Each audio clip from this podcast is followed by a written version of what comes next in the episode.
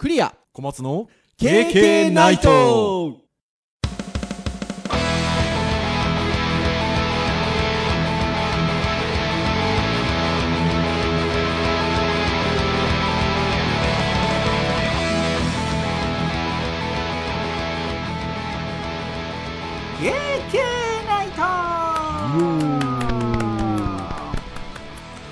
はいということで第391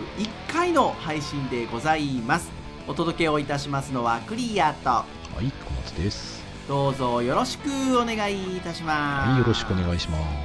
はいということで3月も3週目の配信ということかなというふうに思いますがお前どの口が言ってるんだっていうね。ことでございますけれどももう私的には2週目の配信ですよ3月。まあ、ちょっとね、先週お休みでしたけどね。そうなんです。前回は小松先生の一人喋りということいや一人喋りなのか？どうなのかってことなんですけど。はいあのちょっと私がですねあのまあ普段その体調不良とかでちょっとあのお休みをいただくことはあったんですがあの前回は体調不良ではなく収録の時間が取れないっていう。痛恨の一撃を食らいまして。一人で喋りましょうかなんてね。小松先生がおっしゃっていただいたので。すいません。無念っつって。はいあの返信をしたんですが。そしたら何のことはない。一人喋りっていうか。チャット GPT さんと。トークをしながら。はいあの配信をしてくださっていまして。まあ、あの、この、あの、一人喋りをお願いした時の回は、まあ、体調不良で何度かお願いしたことありますが、もうい、あの、一、一リスナーとして聞くことができるんでですね、配信日が楽しみでしたよ、私。意外なところから。本当に、何度も聞きましたよ。面白かったですね。あ、そうですか、ありがとううございーん僕常々なんかその AI チャットってあのいろいろあるじゃないですか人によって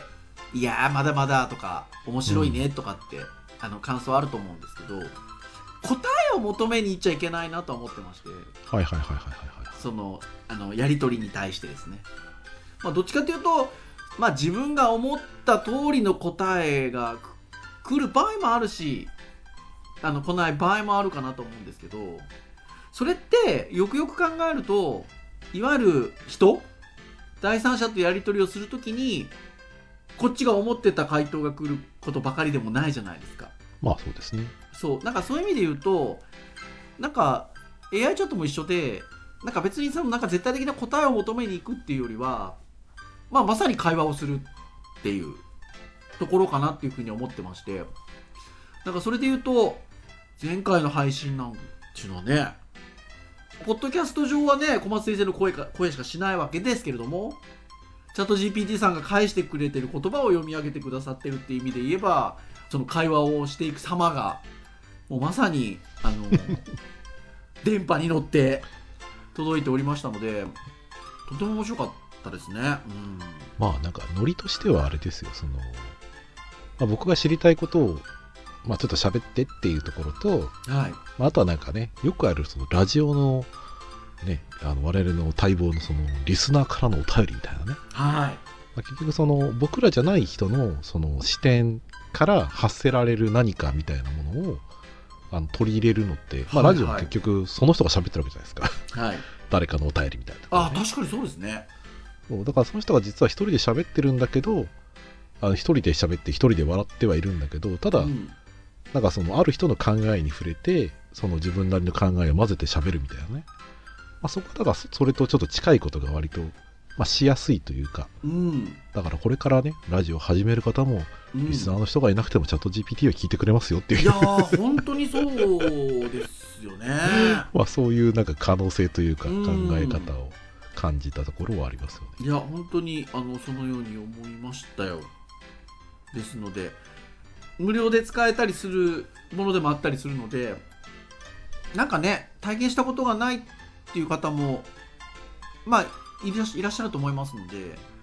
なんか体験してみていただけるといいんじゃないかなっていうところですよね。まあ一応今回やってみて、まあ、あとはちょっと将来的に今まだできないですけど今回は割とチャット GPT っていうものが大体どういうものでどういった答え期待してる答えがある程度は予測はできているので、はい。まあ将来的にもうちょっと進んだらやってみたいなっていうところで言うとその、うん。チャット GPT 自身がもうちょっとそのレスポンスが早くてはい。音声ですぐにやり取りできるような状態までいってるんであればはいまさにそのラジオをちょっといやーそうですね。喋りながらやりたいなって感じのアシスタント、まあ、R 確かに。R2D2 に喋りかけるようにこいや確かにですよ本当に。う できたら面白そうだなとなんかでも近い将来このままポッドキャスト続けてればそんなに遠くない時にできそうな気もしますけどね。ねうんそうですね。できるんじゃないですかね。うん。っていう感じがとってもしますねまあ、リアルタイムはなかなかまだすぐは難しいかもけど収録系であればうん。多少タイムラグをこう編集とかする。あはいはいはいもはいはい。う全然 あのはい一人喋りだけどなんか「なんとかさんどうぞ」みたいな感じでできそうな感じします。できそうな感じほんとしますよね。いやー面白いなーっていうふうに思います。いやーありがたかったですよ。まあそういう意味では。そうですね。いいねもたくさんついてたし。は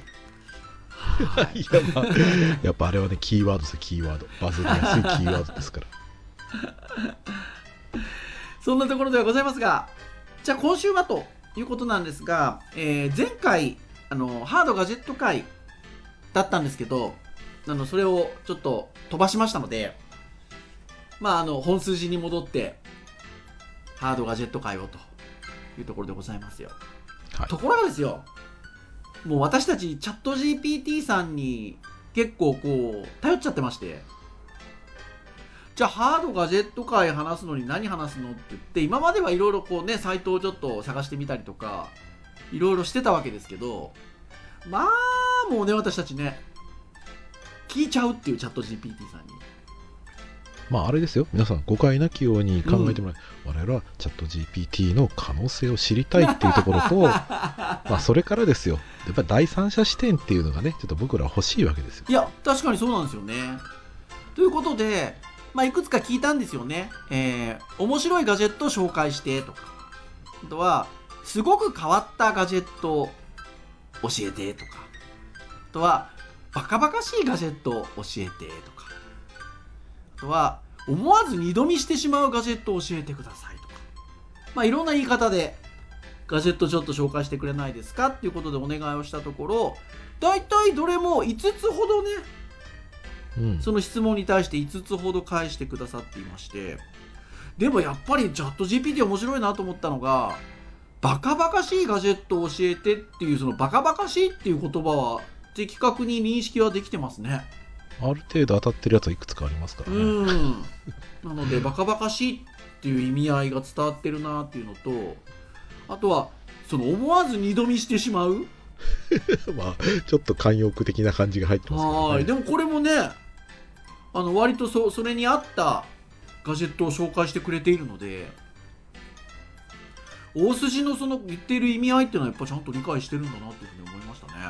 まあ文脈から捉えてこうだろうっていう推察は結構高いレベルねえ高いレベルまで来てるなっていうふうに思いますね。でそうやって聞いた中でまあちょっとこれ外してるかなとかいうものもあるんですけどいくつかちょっとああこのガジェット面白いねっていうのがあったので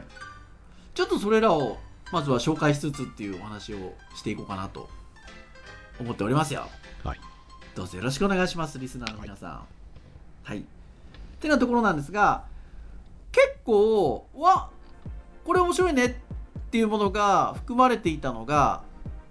これ小松先生がねチャット GPT に聞いてくださったんですけどすごく変わったガジェットを教えてっていう問いかけをしたんですよね。はい。そしたら、まあ、そのままですけどおっしゃる通りすごく変わったガジェットを紹介しますということで5つ紹介をしてくれました。でこのうちの3つがとてもちょっと面白いなと思ったのでまずはそれらを紹介したいなと思うんですけど1つ目。これ僕すごい好きでパブロックっていう 製品はい。なんですけどこれね時計型の、まあ、いわゆるウェアラブルデバイスなんですよね。腕に巻いて、えっと、使うものになってるんですけどこれがねチャット GPT さんがどう紹介してきたかっていうとあのこう紹介してきたんですよね。ザ・パブロックは悪習慣を断ち切るためのウェアラブルデバイスですと。振動、音、電気ショックを使って指定された悪習慣を断つようにトレーニングしますっていう風に紹介してきてくれたんですよ。で、じゃあそれどうやって使うのってことなんですけど、先ほども言った通り腕時計型をしてるんですけど、別にあの時計の盤面とかはないんですよね。ああ、そうですね。はい。で、これ多分あの、パブロフの犬みたいなのあれありますよね。そうですね。反射的にこうね、それと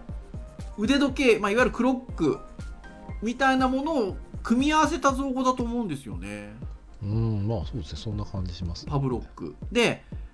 これね、サイトのそのパブロックのページ紹介、パブロックとはっていうページ、今ね、あの小松先生にも URL シェアしたんですけど、そこの文章、Hey Siri 電気流して、パブロックは進化を続けますっていうふうに書いてあるんですけど、生活や習慣の改善に向けた新たな意思を継続させる手助けをしますということで、まあ、睡眠パターン、歩数っていうのを追跡するんですって。まあ、そういう意味ではいわゆる、ね、スマートウォッチ的なというんでしょうかね。データが取れると。で、ただしこのパブロック、アプリで設定をした様々なルーティンやスケジュールをあなたにコーチングするように通知をすると。で、その通知のする方法として、バイブ、チャイムオン。まあこれはよくある感じなんですけど、または、電気ショック。お好みのアクションであなたにみなぎる意欲を呼び起こしますということでございますよ。これなかなかですよね。あなたが怠けるとパブロックがあなたに刺激による警告をしますということですよ。そしてあなたの脳はこの経験を記憶します。っていうことですよ。これどうなんですかね日本国内的にはこういうちょっと電気をピリッと流すみたいなのっていうのはどどういう扱いなんでしょうね。マッサージ機の低周波治療器的なところで言ったら、まあ通りそうな感じはありますね。はい。Amazon のサイトを見てると、まあ、2018年ぐらいのものなので、まあ、3、うん4年前にうん。出てる感じで、うん。まあ、ちょっとコスト的には、コスパ的にはかなりお高い感じは するので、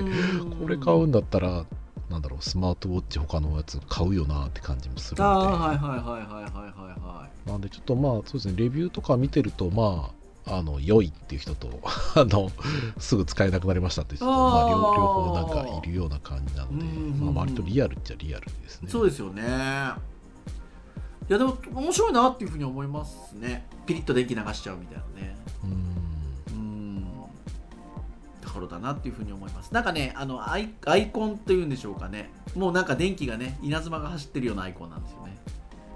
そうまあ、発想はね、割と過激な感じはしますけどうね、ん。まあ、振動よりも強いものがなんか 欲しかったんですかね。そうじゃないですか、多分。で、しかもそのピリッっていうので、体にお染み込ませようってことでしょ、要は。まあまあ、そうですねね。生活習慣、自分で直したいの手助けしましょうってことだと思うんですけど。はい。ってなところでございますよ。一応、パブロックジャパンさんのページもね、あるんでね、購入できるんじゃないですかね、でもね。そうですね、一応。3月15日までセールやってたりしてますからね。はい。13万円ぐらいですかね、大はい。まあ、値段だな、やっぱな。体。そうですね。ね、電気が流れるっていうところに対してそこにどれぐらいの価値を見出すかっていうところかもしれないですよね。ってなところでございました。で次なんですけど次が割と小松先生も僕もこれは面白いですねっていう話をしたデバイスだったんですけどガジェットだったんですけど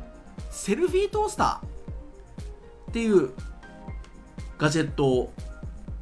チャット GPT さんが紹介してきました。で、これもその名の通りなんですけど、セルフィートースターは自分自身の顔写真をトーストに焼き付けることができるトースターですと。まあ、ここ自分自身って書いてありますけど、で、商品名がセルフィーってなってるんでそうなんですけど、別に自分じゃなくてもいいんですよね。まあまあそうですね。多分写真があるものであれば、多分大丈夫じゃないかなと思うんですけど、自分自身の顔写真をトーストに焼き付けることができ焼き付けることができるトースターと。画像をアップロードし、トーストに印刷されるシリコンスタンプを作成できると。いうことなんですよね。なのでお顔の焦げ目のついたトーストを作れるっていうことですよ要は。そうですね。なかなかこう日常でちょっとあったら面白いなっていう感じの観点としては非常になんか面白いないや面白いですよね、うん、まあなんかセルフィートースター自撮りトースターみたいな直訳をすると感じで言うと自分の写真をっていうニュアンスもあるんですけどなんかね有名人の顔の写真でもね作って食べちゃったりとかね。いいんじゃないかなと思いますよ。なんかこのセルフィートースター使ってる場面を紹介してるウェブサイトってたくさん検索すると出てくるんですけどあのアインシュタインさんの顔をトーストにして食べてるような写真もありましたよ、うん。そうですね。一応ねなんか一番古い記事見ると大体2016年ぐらいのやつが出てくるので、はい。まあ大体7年ぐらい前なので、まあ、ちょっとその時と比べたらもうちょっとなんか発達してそうな感じもしますよね。そうですなんかものによってはちょっとまあそのままセルフィートースターっていう名前じゃないにせよ同じようなもののトースターはいくつか出てきてでもうなんか本体に液晶画面みたいなのを備えてるやつもあったのでうん。カラーの。なんかあのちょっと進化してるものもひょっとしたらあるかもしれないですね。ね、ただまあちょっとやっぱ焼くっていうところで耐熱性のものでなおかつ形が変わるものっていうとうん。なかなか難しいよなってところうんうもあって、んうんまあイメージとしてはなんかねプリントごっこ的な発想なんだろうなと思って、まずその元になる原稿的なもので焼き付けるその板を作ってそれをトースターにこうパンと一緒に入れることによって、うん。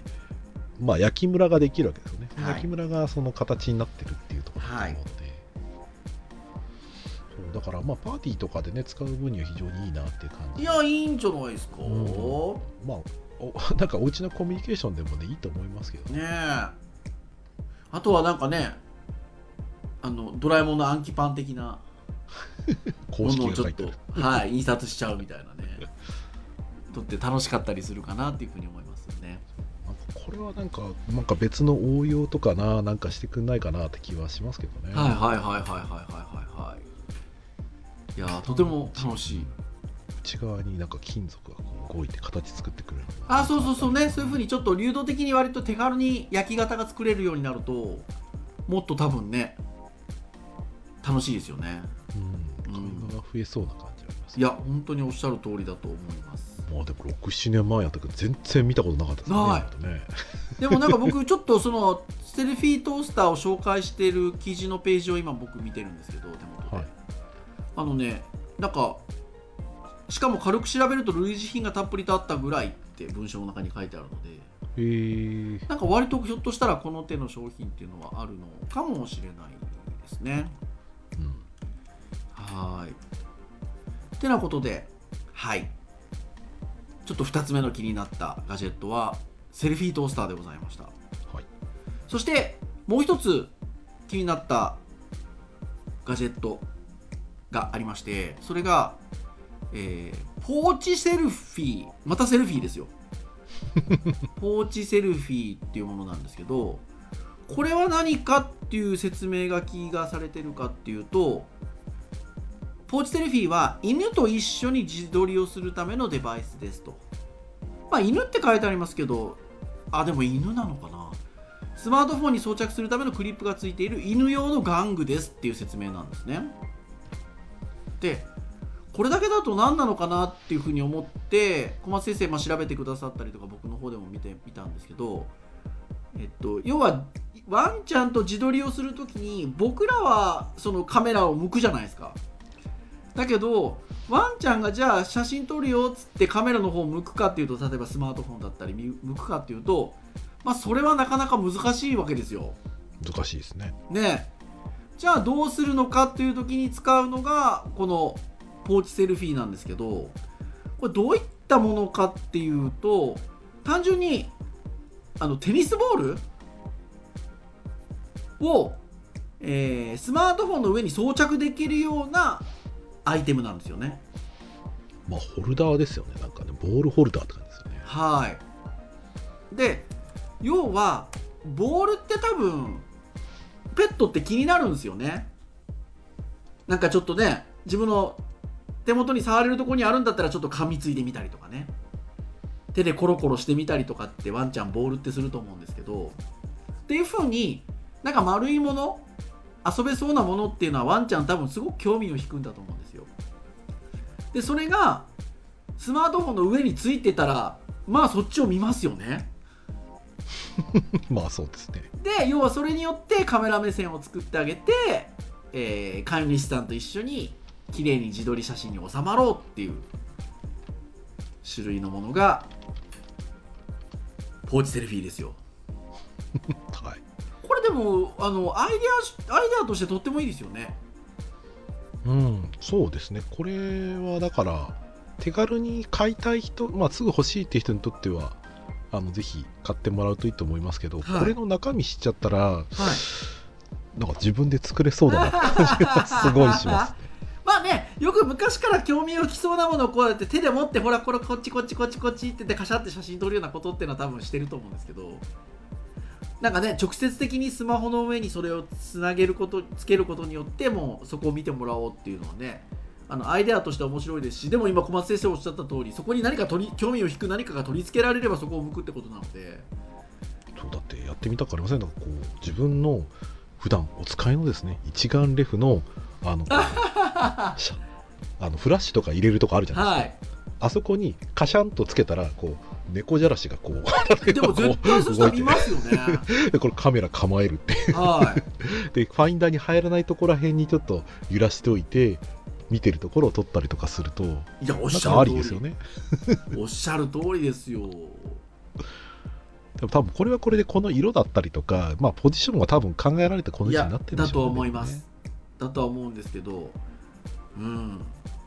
これはちょっとアイデア勝負で素晴らしいなっていう感じですよね。そう。でこれのねあのサイトとか見てあの実際に動画も紹介されててはい。実際撮ってる人が見ると、うん、なんか納得の出来栄えですよね。そう そのちゃんと犬がそこに注目してて。そうそうそうそそうだから知ってるとあなんだちゃんとそのカメラの上見てんじゃんみたいなうんところは分かるんだけど、うん。それ知らない人からしてみたら、うん。すごくしかあの犬が自然にこっちを向いてくれてる感じをねそう撮れてるのでうん。家族に犬がいらっしゃる方は。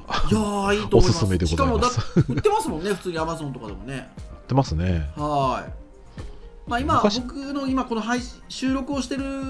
時時で言うとアマゾンで1780円で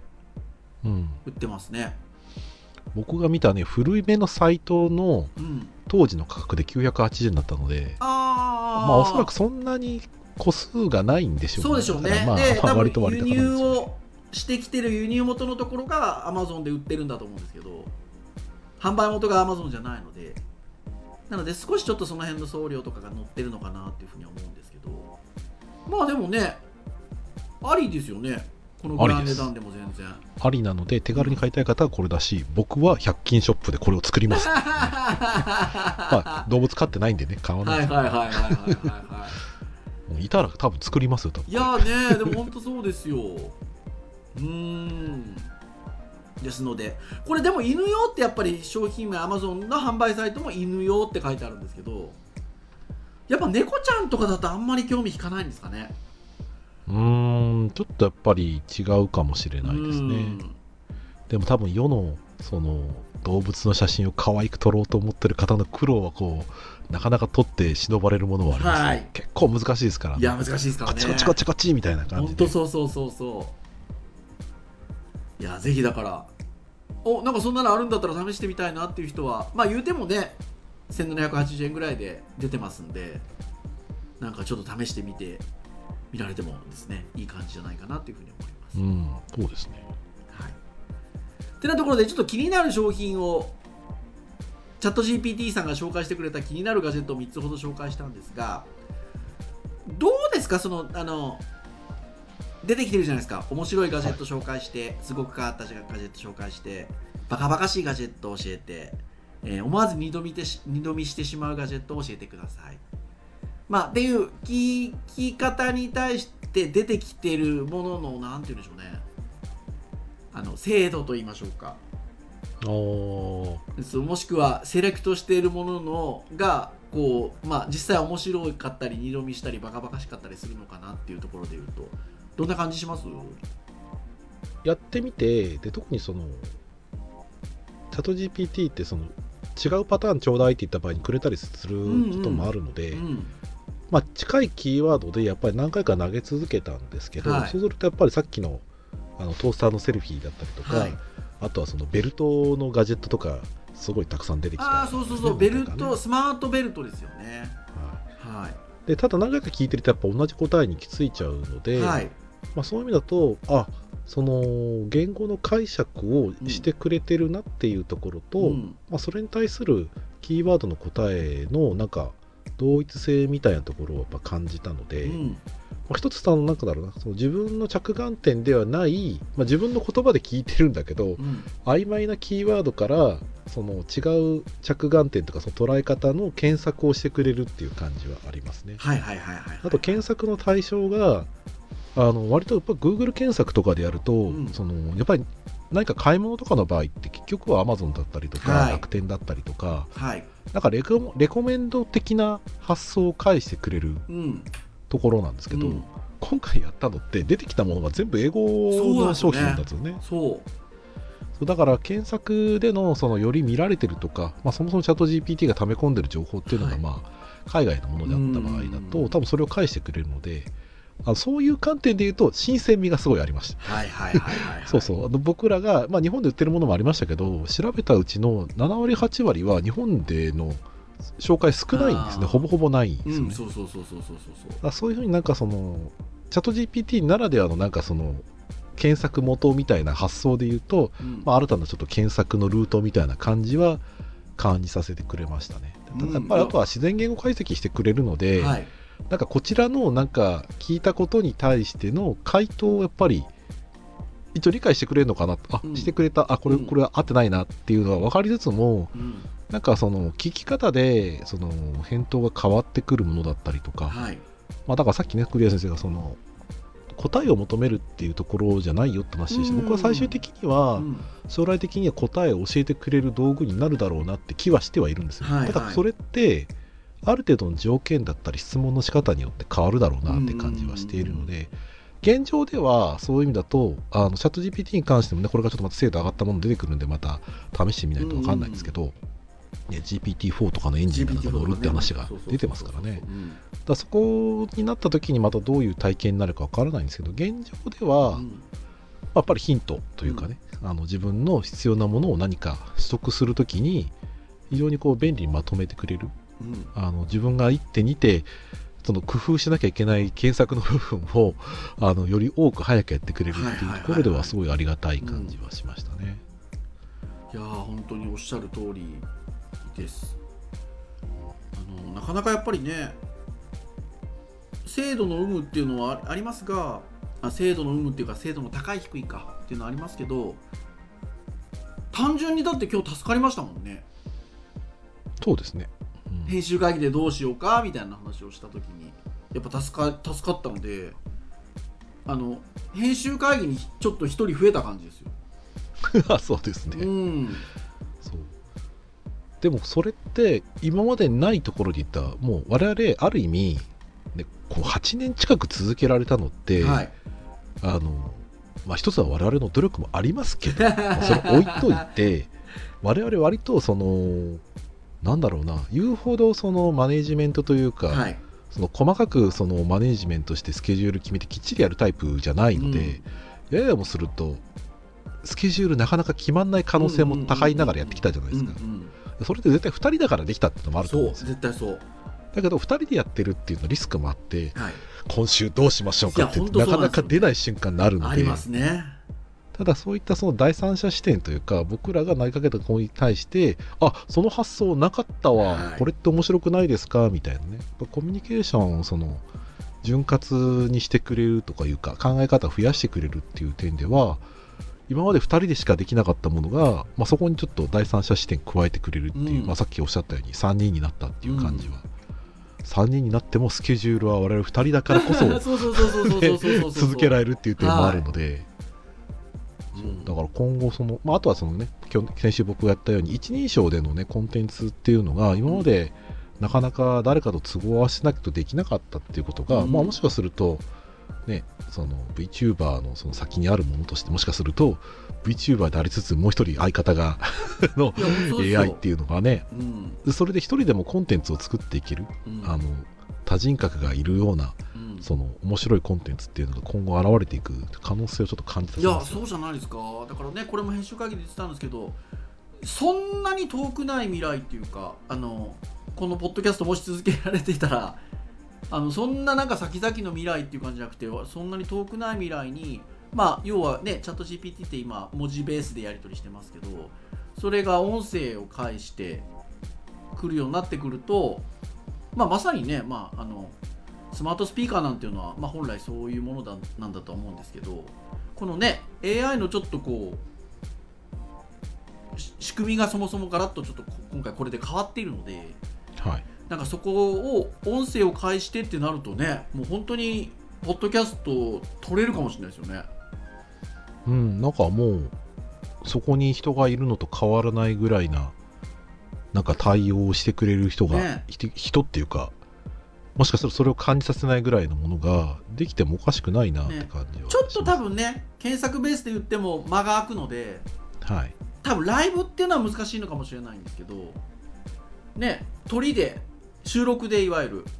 まあ編集ありきみたいなことで考えたらそんなに遠くない未来にできちゃったりするんじゃないかなってちょっと期待感が高まるなっていううん、そうです。ねそこのチューニングは割と、なんか解消は、そうですね、そのネット回線だったりインフラ次第で全然いけそうな感じはしますけどね。うーね。んてなところですよですので。まあぜひあのそんなことも感じますしはい。ですのでまあチャット GPT もぜひ冒頭のトークでも言いましたがまあ機会があれば使ってもらいたいですしそしてまあ今回チャット GPT さんにも相談したガジェット面白いガジェット紹介した3つもそうなんですけどあのとてもなんか面白いものを紹介してくれるので変な話同じようなキーワードで検索あのチャット GPT さんと会話をしてみられても今日紹介したもの以外のものを紹介してくださったりするかもしれないので面白いんでぜひ皆さん触ってみてくださいということではい。はい今日の締めとしたいと思いますはい。KK ナイトは毎週木曜日に配信をいたしております公式サイトアクセスをしていただきますとサイト上にプレイヤーがございますので直接聞いていただけます。ただし購読登録サービス等々で登録をしますと配信されるや否や皆さんの端末にビヨンと、えー届きますので、ねえー聞き漏れなく聞いていただくことができるかと思います。ながら聞きでも結構でございますので聞いていただけますと KK とっても喜びますということで。はい、はい。以上といたしましょうかねはい本日お届けをいたしましたのはクリアと。はい小松でした。それでは次回392回の配信でお会いいたしましょう。皆さんさようなら。さようなら。夢こそ今やらない